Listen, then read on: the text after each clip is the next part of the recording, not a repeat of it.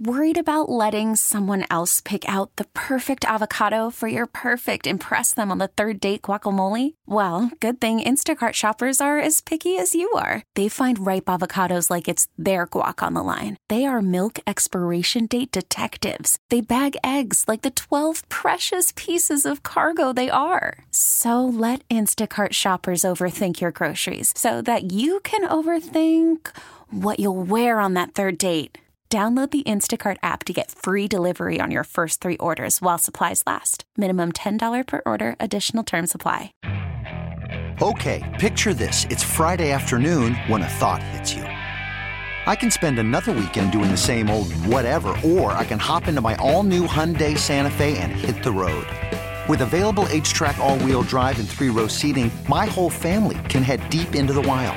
Conquer the weekend in the all new Hyundai Santa Fe. Visit HyundaiUSA.com or call 562 for more details. Hyundai, there's joy in every journey. BetQL guest hotline. Sports betting has come to Maryland, so don't place that first bet without checking with BetQL. BetQL analyzes every game to find you the most profitable betting opportunities. Get three free days of BetQL access by downloading the BetQL app or visiting BetQL.com. David, now that I got that long sponsorship out of the read, how you doing, my man? I'm doing good, man. How are you? I'm hot and bothered, David. And you know how I get about the Washington Commanders. I'm passionate, right? And I'm just yeah. I just don't all the way get it. Let's let's rewind and go back to Saturday's loss against San Francisco. Let's start here. Before we even get mm-hmm. ahead, just just answer the question as I give it, right? Do you think Taylor Heinicke against San Francisco in that first half could you name me five better Taylor Heinicke performances since he got here in 2020? No, in the first half, that was that was absolutely that was that was probably the best we've seen Taylor Heinicke play. Like that was that was a legit, uh, really really good game from him. There there was a game earlier. I'm struggling to place who the opponent was. It was, it was a Washington win, um, and I kind of said on our show, you know, despite some Taylor Heinicke struggles, the team. Well, oh, it was a Giants. It was a, it was a tie. Actually, it wasn't even a win. It was a tie against the Giants. And the tie, statistically, right? one of the best games of his career. But you know, I I, I made the uh, mistake, according to some, of pointing out that he had some struggles in that game as well. and you know, Shame people didn't like it because of the stat line. But against San Francisco, you know, regardless of the stat line, regardless of even the scoreboard, that was legitimately probably the best Taylor Heinicke football that I I remember seeing. So when you take all that into consideration, why do you think ultimately Ron Rivera and company decided to send Heinicke to the bench in favor of Carson Wentz Sunday against Cleveland? Yeah. I mean, it, it's you know it's rough because the two turnovers. Uh, you know, there's there's many people out there, you know, who who are tapped more like inside the league and smarter than me and, and all of stuff who who really kind of say those turnovers were really weren't even necessarily on Taylor, either both of them or one of them or, or what have you. Um, and, and I think there's a case to be made there. I think at the end of the day, man, like it goes back to why Carson is here in the first place. And we right. talked about this in the off season. We talked about this during training camp. Like Taylor Heinicke, you know, is, is he's a limited quarterback. His his physical skill is just limited and contained to to to certain aspects uh, of the game. And what it does for the opposing defense is it, it kind of makes it easier for them to really kind of control the flow of the game and, and really contain things outside of you know the occasional explosive play on blown coverage or something. There's really not a whole lot of threat downfield, and that's you know it's as, as unfortunate as it, as it is for people who love Taylor. That really just kind of is the case. So you bring in a guy like Carson because he can make throws all around the field. Any throw you need him to make, he can make. Now, does he make them consistently every time? No, he doesn't, which is the reason he's on his third team of his career. You know what I mean? You're not going to get a lot of quarterbacks on their third team because they make every throw every time. Those guys typically stick around with the team that drafted them, right? So, uh, but you know, but at the end of the day, I think that's basically what it boils down to is this quarterback makes the Cleveland Browns defense, the San Francisco 49ers defense moving forward, anybody defend the entire field because he can throw it 60 yards downfield or he can throw it six yards downfield. Whereas Taylor, you're really not getting those 60 yarders unless you give them the 60 yarder. Yeah, I, I completely get it, David. So now, now that you've answered that, when we go and look at Carson Wentz and what we expect him to do Sunday against Cleveland, like what are what are realistic, fair expectations uh, for Carson Wentz in this offense Sunday? Uh, Brian Robinson is a fair, realistic answer. well, that's a good answer. Offense. I mean, yeah, I, I mean, I think you know when when you look at what the Commanders have done well during the the string of winning that they did have that got them in the position to be playoff contenders is run the ball and play good defense. And then with Taylor Heinicke, that's the game plan. And I think with Carson Wentz, that needs to be the game plan. I think the mistake that any team could make right now is to put Carson in there for him to be the hero. And that's not even necessarily a dig at Carson per se, but you know, he came in against San Francisco and he made some good plays, and, and I know the stat line looked really good for less than a full full half of football. But also remember, there was at least one throw. I mean, the one that visibly stands out that could have or should have probably even been intercepted. So this isn't a quarterback that's you know completely fluid and completely in rhythm. The offense has changed, I think, quite a bit since the last time he started a game for this team, and I think that matters. You know, um, uh, Brian Robinson was still trying to get up to speed when Carson got injured. Uh, you know, Jahan Dotson was missing some games, so this is there's going to be uh, a kind of a, of a readapting period. And I think what the Commanders coaching staff is possibly hoping for is the fact that you may have film of what Carson did before he was injured. You may have film of what Taylor did in this offense, this kind of revamped offense, but you don't have film of what Carson's going to do in this revamped offense. Right. And that kind of inherently gives them a little bit of an advantage. Now, I think that advantage disappears by halftime. Like, if that gives you a leg up, it's the first two quarters because then the Cleveland Browns coaching staff that gets paid to do this job as well, they go in the locker room. They say, okay, here's what we're seeing that we weren't expecting. Here's what they're doing that we were expecting, or maybe a little bit different. Boom, boom, boom. We put in our adjustments. We come out. You have a better prepared Browns defense in the second half. So this team needs to go put up 13, 14 points in the first half to really maximize that advantage, you know, for whatever it is. Um, but I think you're going to see this a similar ball control, clock control, ground game, short pass game.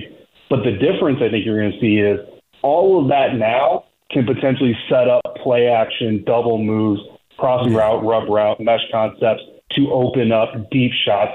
And if you miss the deep shot, you miss it by overthrowing the deep shot, which you always want to do versus underthrowing it.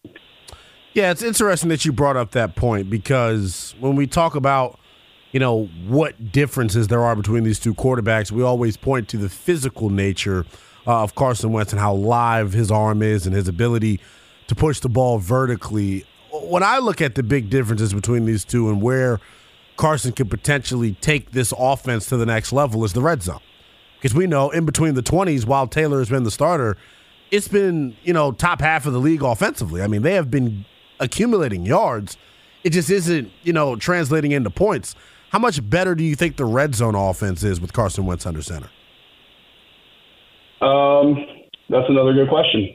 And I wish I could give you a, uh, a definitive answer on that. It, it's a lot of this is going to be kind of a wait and see. You know what I mean? Right. But I think you're going to get a lot more crossing patterns in, in the red zone. But you can also, I think, you can hit some screens and some quick passes a little bit better. Uh, again, you know, and, and it kind of goes back to just the physical limitations of Taylor Heinicke. If you have something set up in the red zone uh, as far as like maybe a quick hitter, maybe a rub. We saw Jahan Dotson get called for OPI on a rub route. You know what I mean? If you get something like that set up with Taylor Heinicke, we talked about this during training camp, right? Taylor Heinicke almost has to predict the route open versus in, versus throw the route open. Everybody knows about throwing routes open and anticipating coverage coming coming loose. But because Taylor's arm is so much less, you know, or is so much weaker than a guy like Carson, he almost has to see that route open before it's actually even open, and that's it's hard to ask a quarterback to really do that. You know what I mean? You almost have to be a psychopath to do that kind of a thing. but with Carson, he can now anticipate the route open. You know, and and I think what most Commanders fans are going to remember with a little bit nervousness is the Tennessee Titans game ends on you know a goal line interception, and and that's that's rough. You know what I mean? But you kind of hope that as he's been healing, he's also been going through some mental reps and kind of seeing things. So he may not have physically been out there with his guys, but he he kind of has a better feel now for what Curtis is capable of in, in short yardage situations in the red zone. Terry, Jahan, you know, his tight ends, his running back. So he's been taking the mental reps. Obviously, they're getting practice reps all week. So it's just a matter of marrying those two things. So I think the opportunities are going to be there. It's just a matter of Carson trusting what he's been learning mentally, what he sees on the field, trusting that, trust his guy, get the ball out there. Because if he hesitates, because of a lack of familiarity due to his being out, that's where you might see a Browns defender uh, pick off a pass. David, how much do you read into that opening series that he had against the uh, the San Francisco 49ers? Obviously, leads a touchdown drive, uh, capped off with a 20 yarder to Curtis Samuel. Brilliant pass. Yeah. We saw them bring some pressure packages at him, and he, he found the answers relatively quickly. How much do you take away from that? Uh, not much, because again, it, it kind of goes back to kind of what we were just talking about as far as like the the first half advantage. I think that they will have against the Cleveland Browns because of the lack of familiarity with Carson and this offense. The Niners are essentially the same. I mean, the Niners, I'm sure they heard or, or saw all the stories that everybody saw about how they had a plan to put Carson in if they needed to, and, and all those things. But at the end of the day, your starting quarterback, starting quarterback. The work they did to prepare for potential Carson Wentz insertion is going to be markedly less than what they did to prepare for Taylor Heinicke. And, and you know, let's be honest, like, it's like the old adage of a coach getting fired, right? Like the, the right. Denver Broncos, if they go out and win this weekend, it's going to surprise some people, but it's also not going to surprise a lot of people because their coach just got fired. And what do teams do when that happens? They go out there and they win. I don't, I can't understand. I don't understand that. I can't necessarily explain it. the call, rule of what? They call it the wounded warrior effect. oh, the wounded warrior. Yeah, yeah, exactly. Right. So that that kind of spirit kind of happened. And again, and, and I'm not trying to nitpick too much, but again, there was a pass that probably should have been intercepted, you know, right. by, by most defenders that Carson threw as well. So you know, it, it has the it has the opportunity to potentially turn uh, sideways on its on its own anyway. So you know, it, it's the the pass was beautiful, you know, but we know Carson can do that. Defenses know that Carson can do that, so we didn't really learn anything. It's just again, is Carson going to one be? I think most first and foremost, is he going to be confident enough to let it rip when he needs to let it rip. Two, is he going to be comfortable enough to make the right decisions at the right time? And three, can they minimize the mistakes because, you know, just in, in a game of human error, mistakes are going to happen. It's just important that they happen on, I don't know, second and two and you get third and two to try to make up for it versus, I don't know, a third and, and five in your own end and now the, the opponent has the ball inside your own third. Joining us right now on the BetQL guest hotline is David Harrison, co-host of the Locked On Commanders podcast, and he's the host of the Locked On Bucks podcast. Make sure you give him a follow on Twitter at dharrison82. I want to talk a little bit more about the quarterback before we move on here, David. When we were initially talking about why sticking with Taylor was the right move, mobility led those conversations and discussions, correct? We all know, yes, Carson has right. the better arm yes, Carson, you know, opens up and unlocks more of your offense, so to speak. But the down in, down out consistency from Taylor Heinicke and not taking sacks and using his mobility to his advantage, keeping you on schedule, so to speak, was the more important thing. Why mm-hmm. should I trust Carson Wentz to all of a sudden be more mobile? Like I know Ron alluded to the fact that he's fresh and he hadn't been he had been practicing for a while and he looked like he had fresh legs. But you know as well as I do, Carson Wentz isn't getting more athletic over a two month period. There were times that he just simply didn't have good pocket awareness, and his mental clock in the pocket was not in sync with the pass protection, is the way I can describe it. Right. Him being out for two months, you know, you don't get to improve on that, David, because you know there's only live bullets simulated. right. So how do we? How can we? Yeah. How should we expect him to be better at that? Uh, I think I think he's going to be better. If he's going to be better at that, I put it that way, it's going to be because of scheme. Right. And I think that's where you know we we saw Scott Turner kind of open some things up, move the pocket a little bit more, do some misdirection a little bit more uh, with Taylor in there than he did with Carson. And those are things. You know, I don't think Carson is going to rip off a 40-yard, you know, uh, quarterback draw anytime soon, but he can still roll the pocket. Yeah, you know, he, he but he can still roll the pocket. You know, I mean, if, if they if they get a stretch look out there and and you get the defense to bite and he comes out and there's there's no defensive end in front of him, he can roll out there and take advantage of a crossing of, of a route crossing in front of his face. You know, he I think he's still capable of doing that. And honestly, a lot of times when you see him kind of throw the ball on the sideline, either to stay warm while he was while he was backing up Taylor or uh, trying to keep warm while he's playing. A lot of the times, his his kind of practice throws are actually on the move. Like so, this is a guy who definitely is is making sure that he's trying to stay crisp on, on, on throwing on the move. So I think those types of elements in Scott Turner's offense will stick. I think you'll still see some of that pocket movement, some of that rollout ability. And for Carson, I think what, what it really does is it essentially eliminates almost like half the pass rush, right? When you right. when you take a, a stretch look left and you play action, you roll back to the right.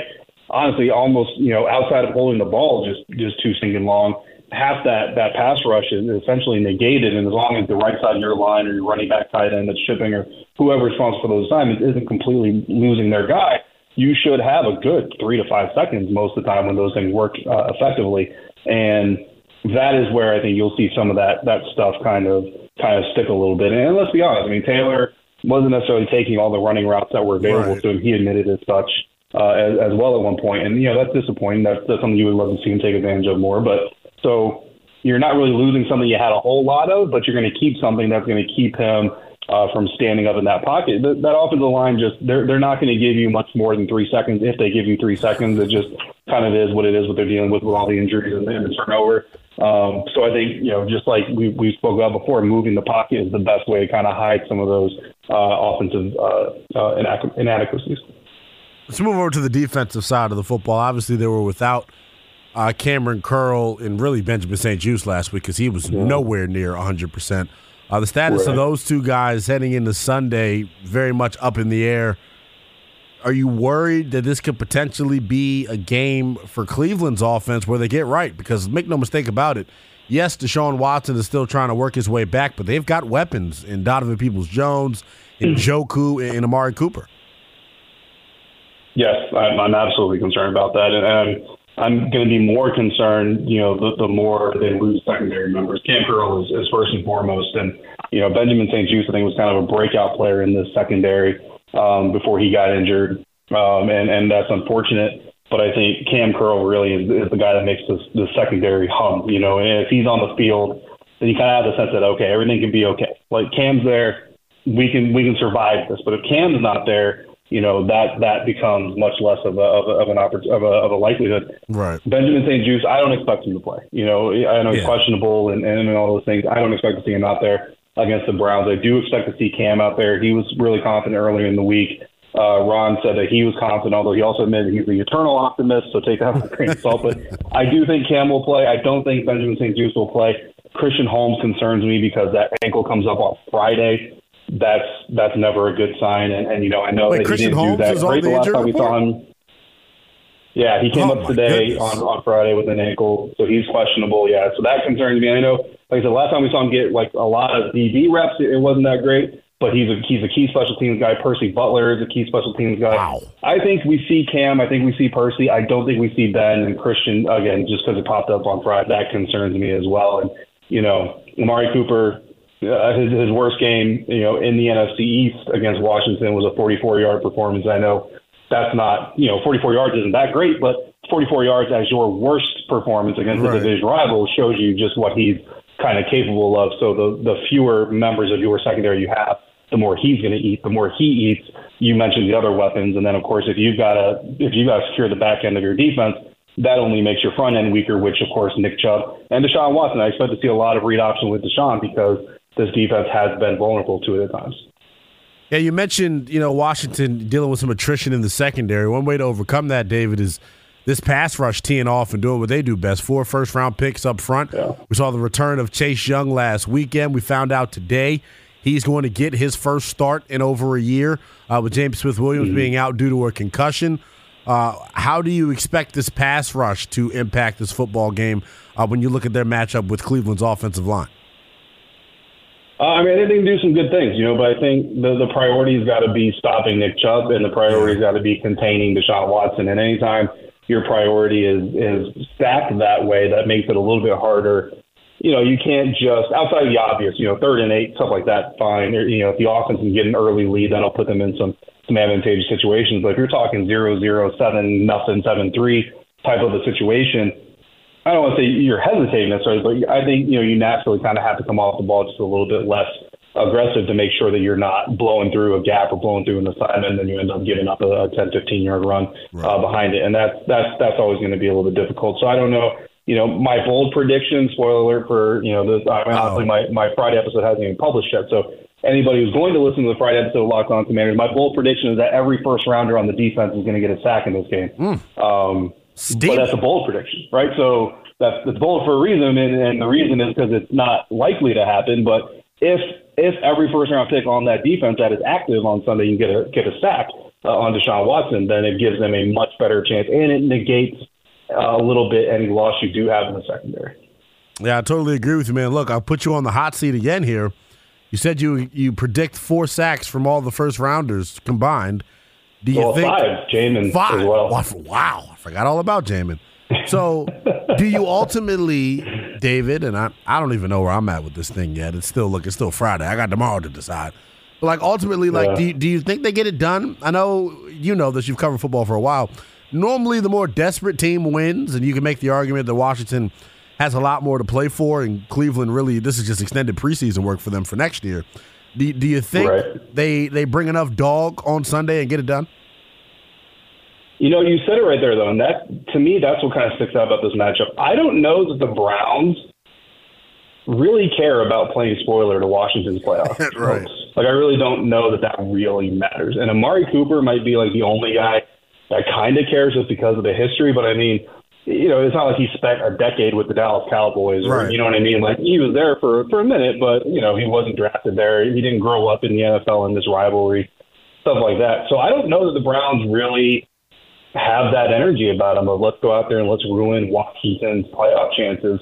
Um, I think really it's just it's more about just getting through the rest of the season, getting as comfortable as they can. Like if we can, if if Amari and, and Deshaun can get into a rhythm, great. Yeah, but I, I honestly kind of vibe that if they don't get into a rhythm, yeah. all right, we got the off season and next year training camp, like we'll be okay. Right. Um, you know, my prediction, my official prediction is 24-21 Washington, mm. uh, mainly because I kind of stood on Jahan Dotson getting in rhythm with Taylor Heinicke was kind of key to that version of the offense, getting over 20 points. Now with Carson, you unlock a little bit more potential, uh, scoring potential with this offense. We already know that he and Carson can get clicking again. I think the question is just how comfortable and confident Carson is and how quickly he can get to that point. But I mean, even in week one of the season, we saw he and Jahan getting on the same page. And he's got more experience with Curtis, more experience with Terry. Jahan is still is still doing his thing. Jahan's one touchdown away from eclipsing Terry McLaurin's uh, rookie touchdown mark and tying. And if he does that, he'll tie the franchise mark. So I think this is a good opportunity to do all of those things. And we kind of have been looking for like this hero moment, right? Mm-hmm. Like in, in this team.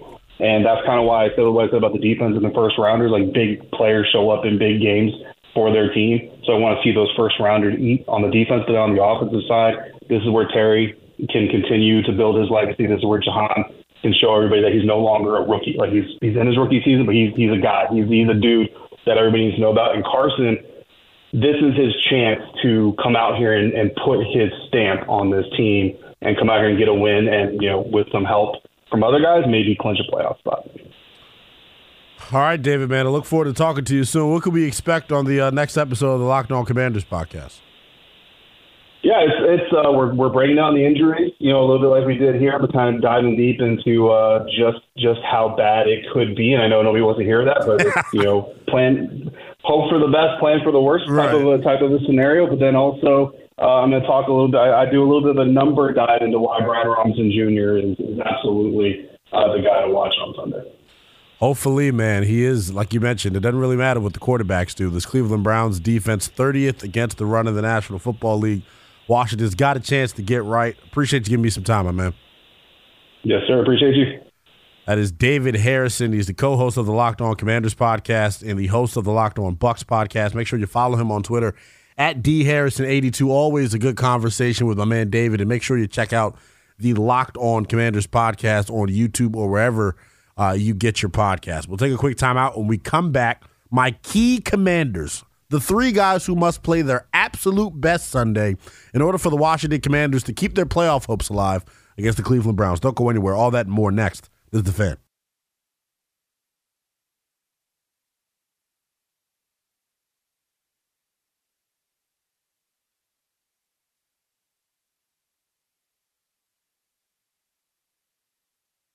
The three commanders that must play their absolute best Sunday in order for Washington to have a shot uh, at taking down the Cleveland Browns. For me, it's very simple. I don't like to get cute with these things. I, I call it like I see it. My, my first key commander is Carson Wentz. I mean, we spent pretty much the entirety of the show talking about him and the decision to go with him at quarterback Sunday. Sunday is put up or shut up time. He gets the opportunity to prove why this was a good decision by Ron Rivera and company. He gets to justify going back to him. Because make no mistake about it, uh, it wasn't some black and white concrete decision. This was a multi layered situation that I felt like for the last three weeks they have gone back and forth about. And Sunday, after two turnovers and three plays, Ron Rivera finally said enough was enough. And he gave the keys to the proverbial Ferrari to Carson Wentz. Can Carson Wentz keep this offense on schedule? We mentioned uh, with David this Cleveland Browns defense, one of the worst in the National Football League at stopping the run. So he's going to have balance on his side. And if he could capitalize off the balance and this Washington offense could not commit the turnovers and have the silly penalties, if they can stay on schedule, I think Carson Wentz is in line to have a big day, right?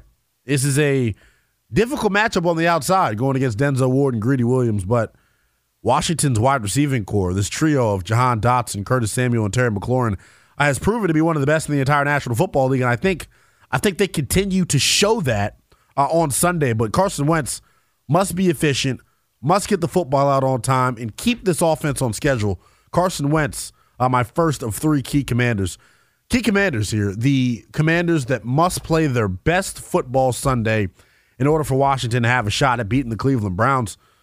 My second guy also resides on this Washington Commanders offense. He's in charge of protecting the blind spot of quarterback Carson Wentz. It is the NFL's Week 17 choice uh, for the community assist leader is Charles Leno, um, and he's also the Commanders' Walter Payton Man of the Year nominee. Charles Leno must bounce back, right? Let's be honest. This is not about Linnell trying to rip Charles Leno or Linnell having some type of personal vendetta or gripe against Charles Leno. I just call it like I see it.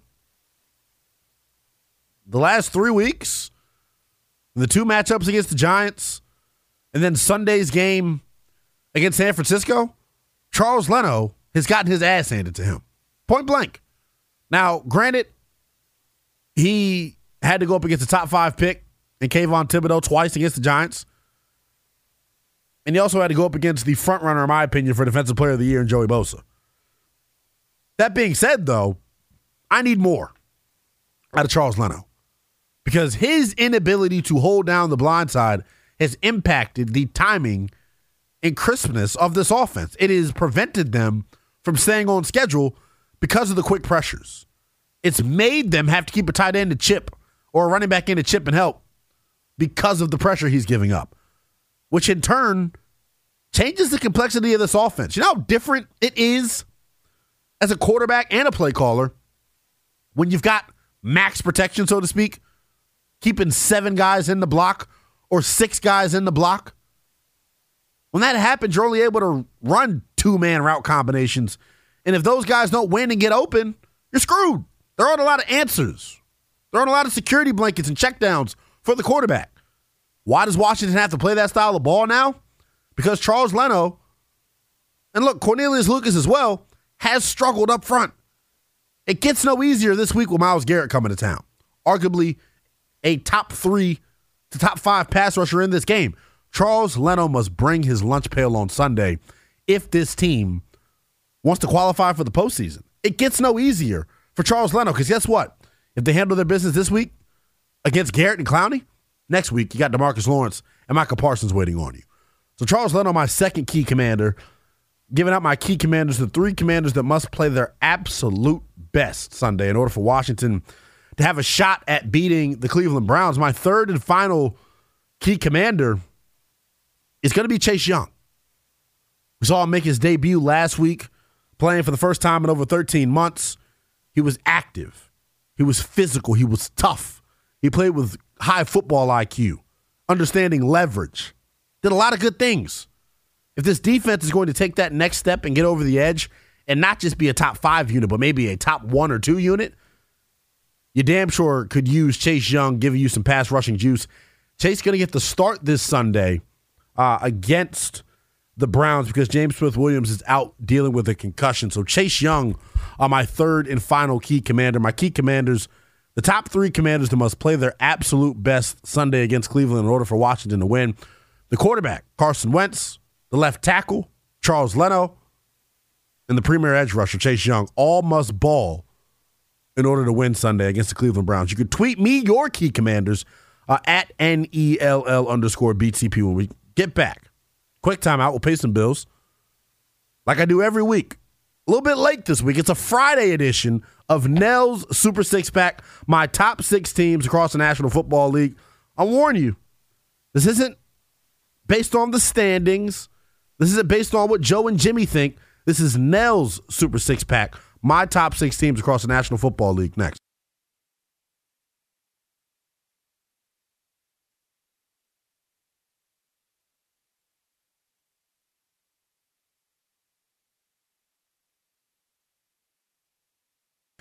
Let me preface all this by saying this is not about the standings. This is not who Jimmy and Joe think are the best teams in the National Football League.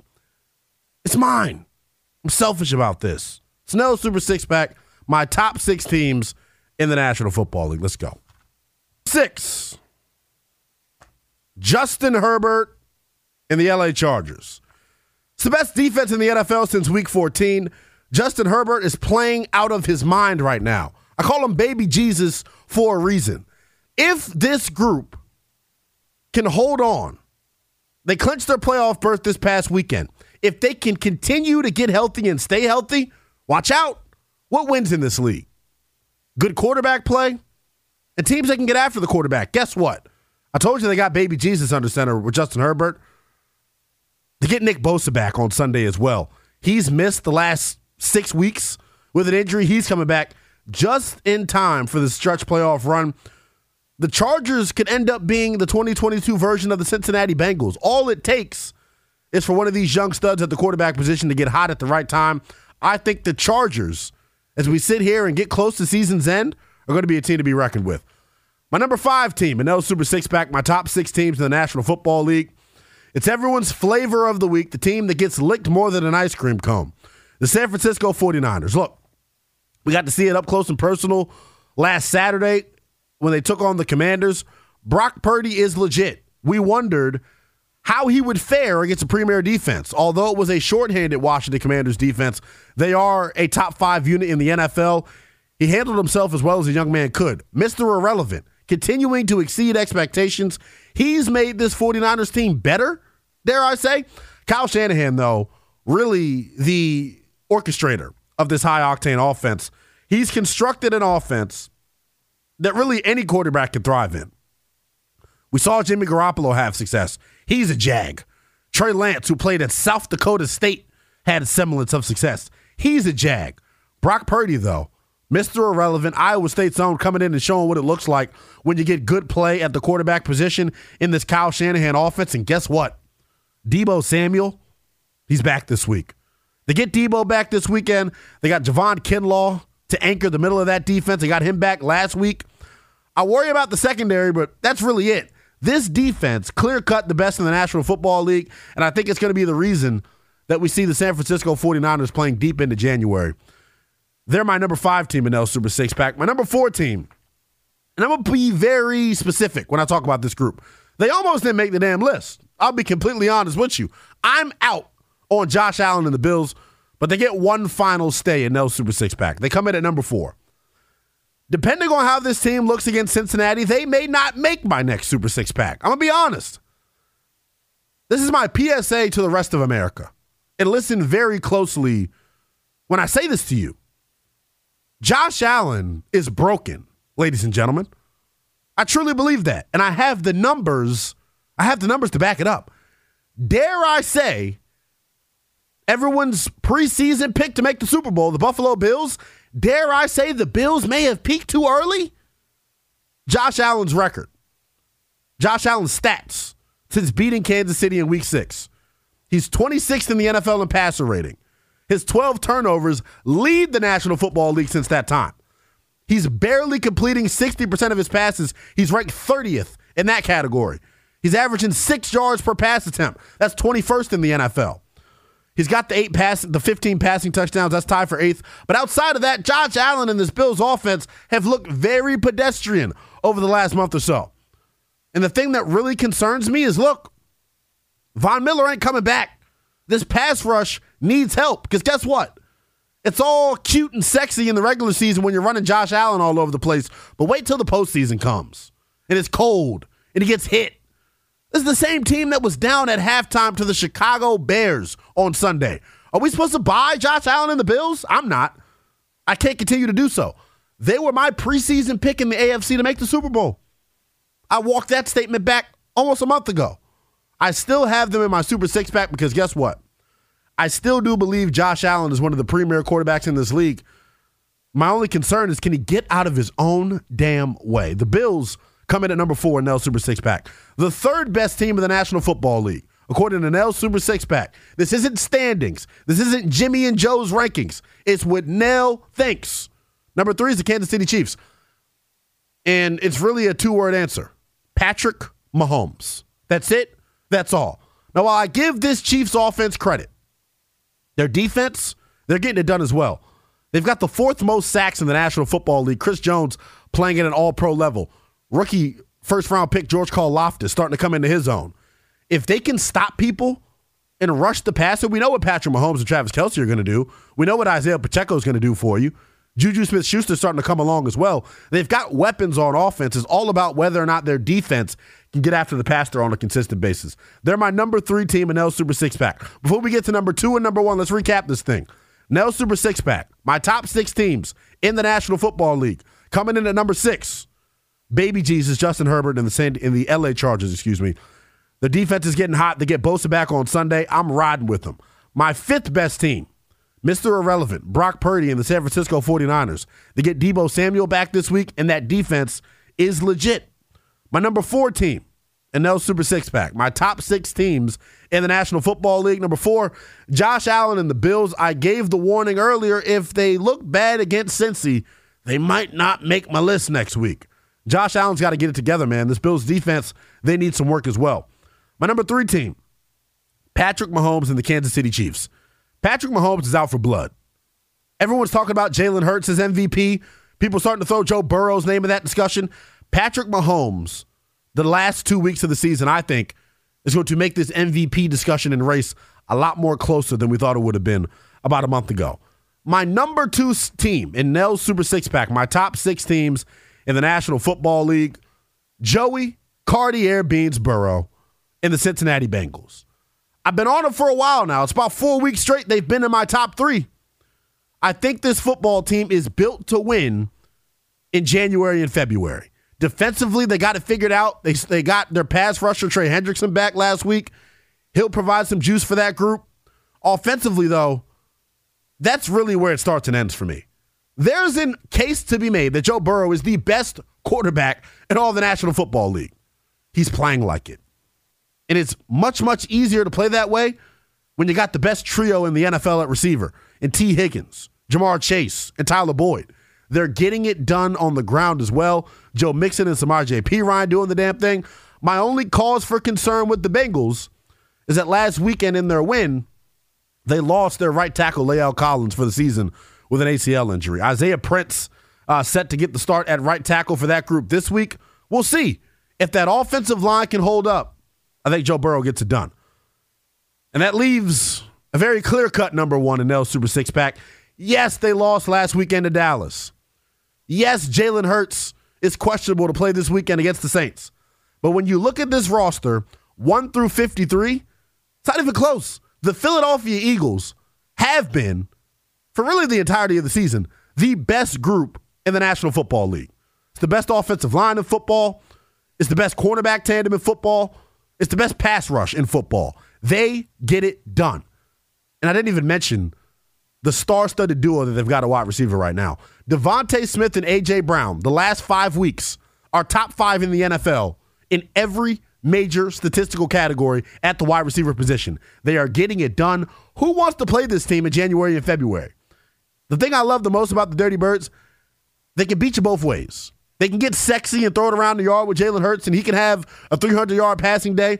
But when it gets ugly, when it get cold outside, and the trenches need you, they're my war baby of the NFL. The Philadelphia Eagles, Nick Sirianni and company, know how to win. Jalen Hurts last year made his playoff debut. He gets it done this year.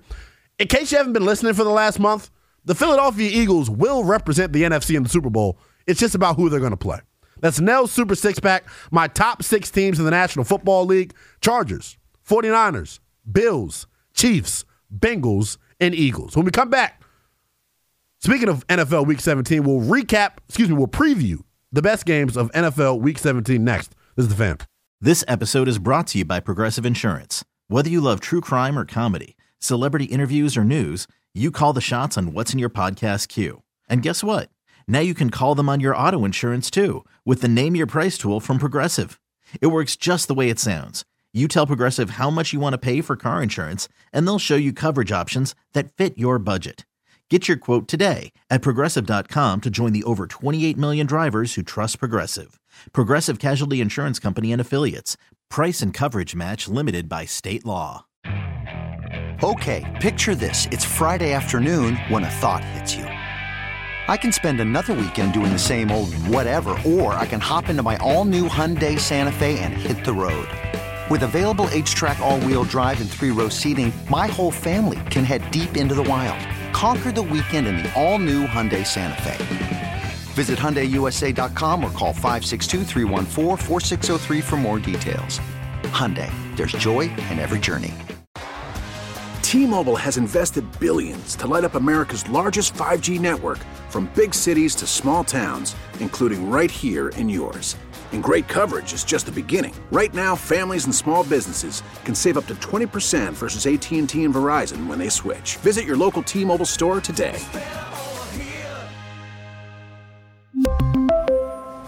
Plan savings with 3 lines of T-Mobile Essentials versus comparable available plans. Plan features and taxes and fees may vary.